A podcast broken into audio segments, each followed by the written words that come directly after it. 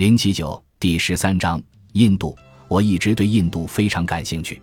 印度在很多中国人的心目中是一个贫穷的国度，但是得益于其庞大的人口规模，印度的经济总量在二零一九年已经超越了英国和法国，成为全球第五大经济体。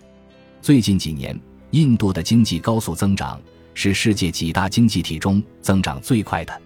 印度政府的目标是在二零三零年前成为世界第三大经济体。当然，印度还没有达到中等收入国家水平，其现在的创新水平尚不处于世界前沿，更多的是适应性创新。但是在十年以后，印度很有可能达到中等收入国家水平，其创新能力就有可能和现在的中国一样，在世界舞台上崭露头角。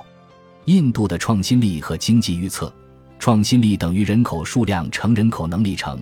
我还是用创新力模型来分析印度的创新力，从人口规模、人口能力、内部交流量和外部交流量几个维度来分析。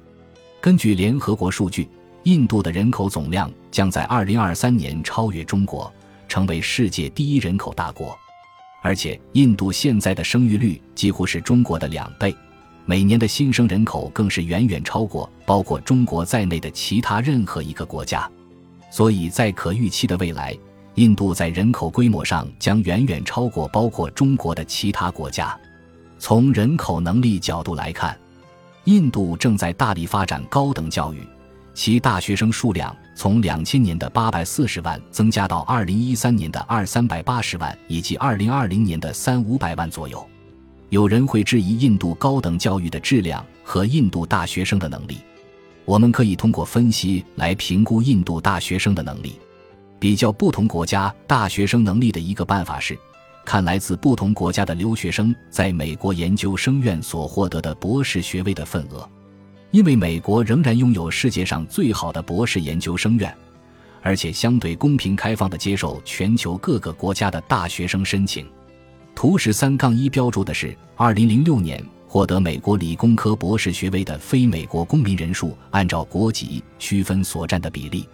这一数字表明，被授予博士学位的中国学生人数是欧洲学生人数的两倍多。被授予博士学位的印度学生所占的份额和欧洲差不多，大于南美洲和非洲所占份额的总和。从人均获得美国理工科博士学位的角度来看。印度学生的人均水平远远高于其他发展中国家的人均水平，由此可见，印度的人口能力虽然现在还远远落后于发达国家，但是高于其他发展中国家，而且随着接受高等教育人数的增加，还有很大的上升空间。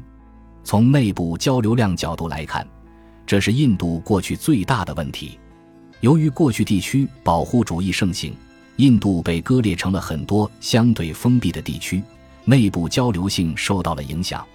此外，印度实行了很长时间的计划经济，严重影响了交流性。但是，随着印度经济改革的展开，其内部环境正在得到改善。最后，从开放性角度来看，印度曾经实行严重的地区保护主义和贸易保护主义，但是最近几年这种情况有很大的改善。各种壁垒正在被逐步打破，外资和出口稳步上升。我们可以预期，未来印度的对外开放程度还有很大的上升空间。印度有庞大的海外印度裔群体，这个群体对印度的对外交流有很大的帮助。印度比中国更有优势的是，英语是其精英阶层的第一语言。综上所述，二零三零至二零四零年。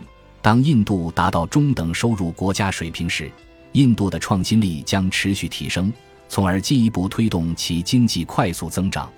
彭博社预测，未来十五年，印度经济将保持每年百分之七左右的增速，经济总量翻两番。二零三零年，人均收入将达到八零零零美元的规模，届时印度将超过日本和德国，成为世界第三大经济体。与中国相似。当印度达到中等收入国家水平时，将出现数以亿计的中产阶级消费群体和受过良好教育的劳动力，预示着印度将成为创新的沃土。印度的前景将更加光明。二零三零年之后，与中国不同，印度虽然仍会相对贫穷，但得益于更庞大、更年轻的群体以及越来越多的人口红利，印度可以继续发挥后发优势，实现比美国和中国更快的增长。从现在起的两代人时间里，印度的劳动力人口将比中国庞大的多，而青年劳动力的数量将达到中国的两倍。预计到二十一世纪末，印度经济将反超中国和美国。成为世界最大的经济体，肯定有人认为上述判断很牵强，但这种发展趋势得到过历史的证明。例如，亚洲四小龙二战后的人均 GDP 从占美国的百分之五增长到百分之五十，实现这一切的时间跨度还不足五十年。中国的人均 GDP 的增长速度甚至更快，自二十世纪八十年代以来。三十年间，从仅为美国的百分之五增长到百分之二十。此外，中国极有可能在不到五十年的时间内增长至美国人均 GDP 的百分之五十。没有理由说，中国会是最后一个加入富国俱乐部的国家。下一个国家将是拥有大量高质量人力资本的印度。本集播放完毕，感谢您的收听，喜欢请订阅加关注。主页有更多精彩内容。